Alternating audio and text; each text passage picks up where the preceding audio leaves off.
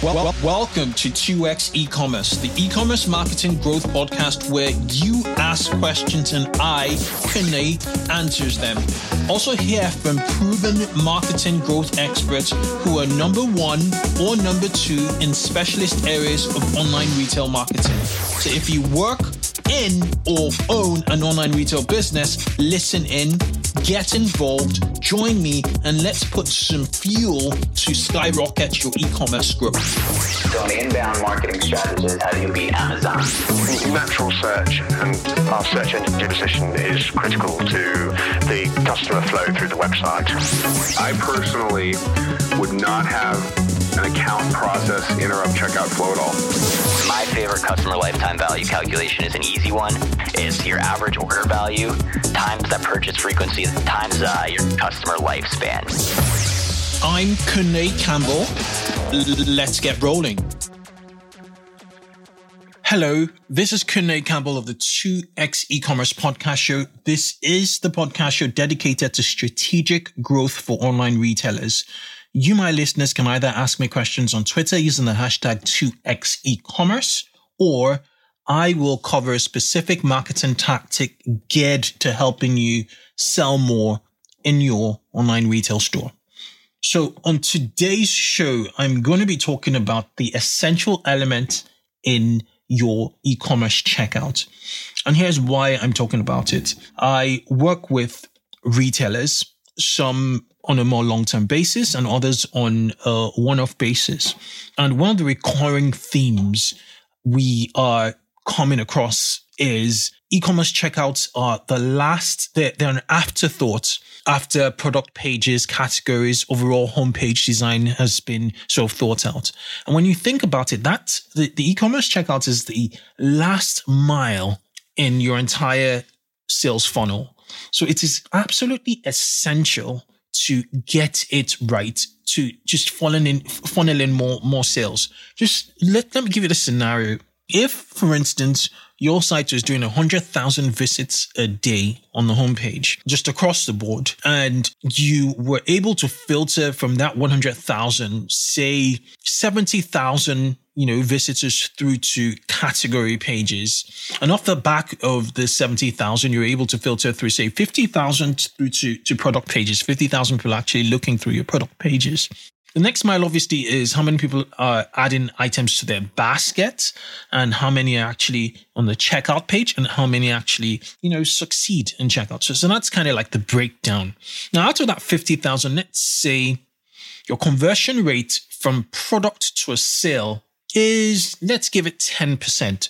This from product page to a not the entire chunk. So you have 5,000 people essentially making sales every month. You, you, you're recording 5,000 transactions from 100,000 visitors. Remember what I said in terms of like your, just imagining your, your, your site's, um, you know, 100,000 visits a month.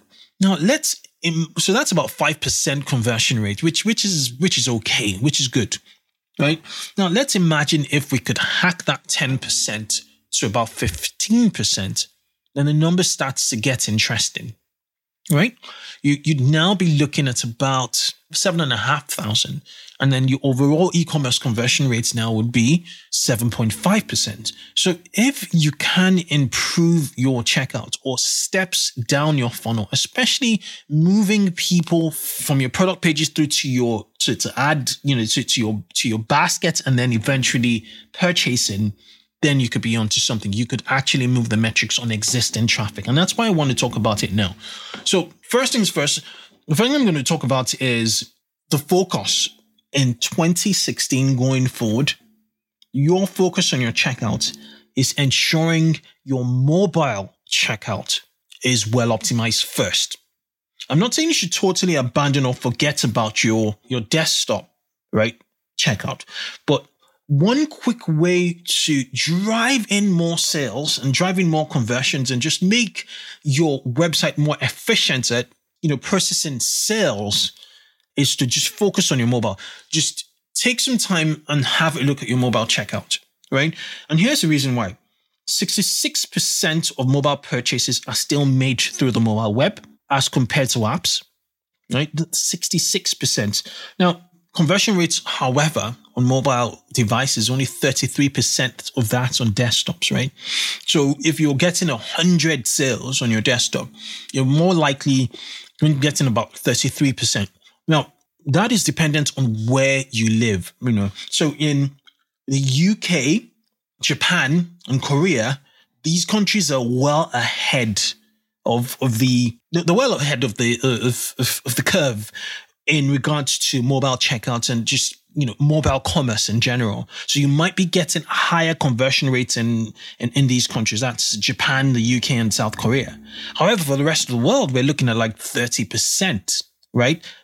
Of all desktop transactions. Now, there's the, the only way forward, really. The only way forward, the only way is up right? Mobile is going to continue creeping in it, until it eventually becomes the dominant way of you know people purchasing, and that's because there's some key technologies starting to to to appear um, that are solving you know the mobile checkout problem. Okay, so what's other things we want to talk about? Well, the key thing is we're believe it or not, we're at, we're at a tipping point. We're at a tipping point. Okay, so what are the things you want to optimize? You know, when you think about mobiles, there are only really two major mobile platform, you know, platforms around. There's iOS on the one hand, and then there's Android. I know there's the the Windows, um, you know, platform, but but that's not important. It's negligent. It's so tiny, insignificant. So what you want to look at is how are you going to the mindset you should you should have employ is how am I going to optimize for iOS devices right? On the one hand, and how am I going to optimize for Android devices on the other hand? And right now, there's solutions, they're, they're absolute solutions. So I'm going to talk about iOS devices and I'm going to move into um, options available in your for, for, for, for Android devices. So for iOS devices, basically, Apple Pay is going to be the de facto. It is going to be the de facto. So I've been using Apple Pay on mobile apps so I was, um, I ordered a takeaway the other day and my Just Eat app, which is an app used in the UK for ordering takeaways, which just, um, sort of aggregates, um, all local stores, you know, local, not stores, local restaurants, you know, small local restaurants. And it kind of gives you a one place stop or one stop shop to, to actually just order takeaways from there. And I conveniently use just Apple Pay and it was just my thumbprint. It, the checkout took literally less than five seconds. At the moment, the average checkout is about, I think it's about 33 seconds. Correct me if I'm wrong. I'm just going to check it out. I think it's about 40 seconds. The average checkout process is slow. It's about 40 seconds, you know, across desktops and, and mobile sites, right? It's about 40 seconds. Just think about it 40 seconds. And I was able to check out in less than five seconds with Apple Pay. Now, Apple Pay used to be just on obviously it's still in stores with you know you just flashing your apple. As much as i i would you know most of the time i prefer to to use my my contactless card. But apple apple pay is so convenient. You just bring out your phone put it on the terminal and you know your your, your thumbprint your, your your touch your touch id just does the magic right? So it's it's in physical retail as pos is and it's also in apps and it's now on the web. Now in the web, there's slow adoption at the moment. And um, the two options available on the web are Stripe at the minute and Braintree, which is owned by PayPal, right? So Apple Pay is going head and head against PayPal. And to be honest, PayPal don't really, might not really have a place in the mobile checkout when, when you think about it process, you know, going forward, just due to its lack of, I'd say, integration with Touch ID. Now, if they're able to broker a deal with the PayPal app where there's there's a Touch ID feature to log into your PayPal, so that's kind of like integrated at checkout. Then you know it, it might be you know a, another option at checkout. Whether or not Apple is going to let let that happen, I'm not sure. But right now, if your payment processor is Stripe or Braintree, or you have very clever developers the API is available to integrate Apple Pay into your checkout for absolutely nothing. Apple does not charge you for Apple Pay. You do not pay Apple. It's the banks that pay Apple, which I think was like, um, in the States, it's, I believe Apple receives about 15% for every, so 15 cents, 0.5 five percent commission for every you know for, for, for every transaction. So for every one hundred dollars spent in the states, Apple gets paid fifteen cents. In the UK, it's relatively lower. It's about 0.3%. So for every 100 pounds spent in the UK, Apple gets about 3%. That's on debit cards. And I think on credit cards, it's only 2%, you know, so, you know, and it will vary from country to country, but you, the, the good news for you as an online retailer is you absolutely do not pay it and it's going to improve the user experience, right? For for, for your shoppers, for your customers, quite significant, especially if they have Apple Pay, you know, sorted on their, on their mobile phones. Now, I don't have the exact numbers on the number of iOS users that, that have Apple Pay, but I would assume that it is growing and growing significantly just off the back of its convenience, right? So that's one thing to, to, to, to note. And that's one thing to, to, to implement in your checkout. Now, I'm, I'm just talking about like ways to essential elements to improve in your e-commerce checkout now. And in, in this mobile first world, let's just look at, you know, checkout on mobile devices and mobile platforms. Now, Android have an alternative called Android Pay for, for Android devices. And what they have, I'd say it's there are two options for you with with Android. Now, if you have a shopping app, right, a mobile shopping app, say on iOS at the moment only, I would suggest that you also have an Android app, so long as the cost of maintaining your app isn't that expensive. So if you're able to drive superior, more superior user experience through your mobile shopping app, right?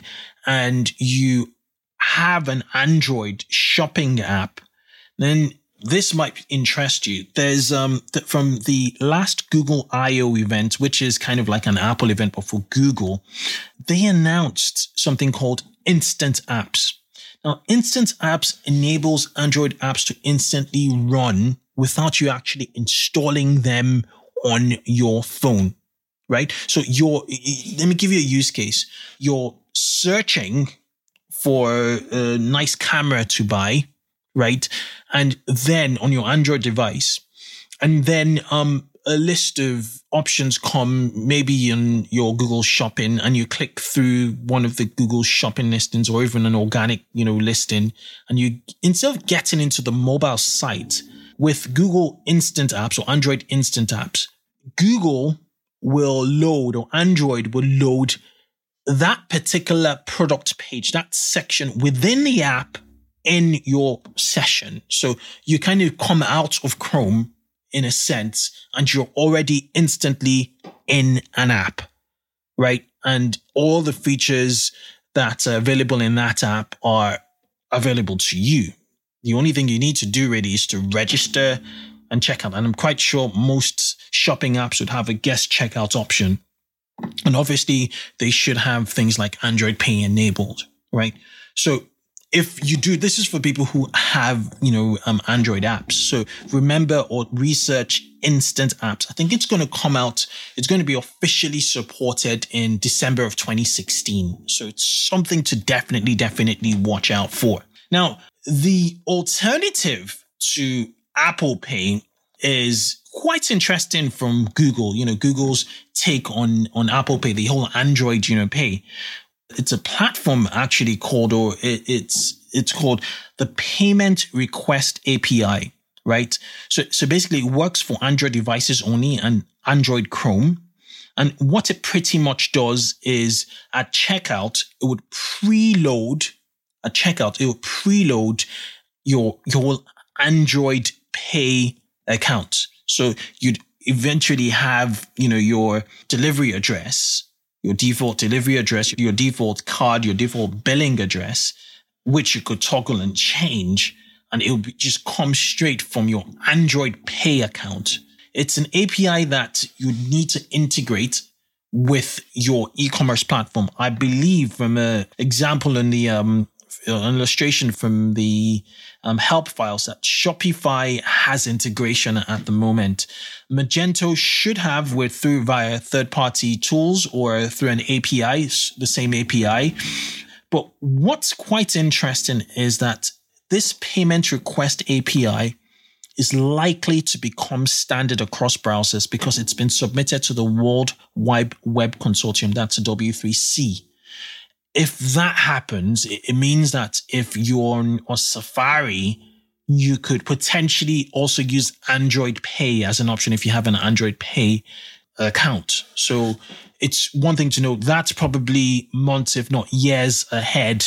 But the key thing is you could optimize or quicken the entry of fields and forms, right, at checkout by loading Android Pay via this payment request API. Just Google it, payment request API, Android, and it loads you use cases and the help files will show you use cases and it would, you know, give you the full API to, you know, integration instructions.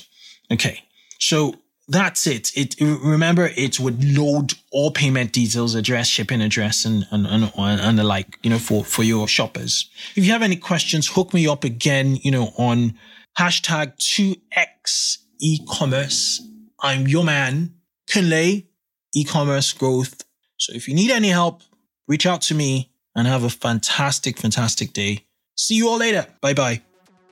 So that was a wrap on this week's episode of 2x e-commerce. Remember, you can catch me every week and also send your questions and comments on Twitter using the hashtag 2xecommerce. Keep yourself in the loop by subscribing to this podcast on iTunes or your favorite podcasting app. It only takes a few seconds and it means you'll get the most up to date episodes to help you grow your online store. Do have a good one till I catch you on the next show. Bye bye.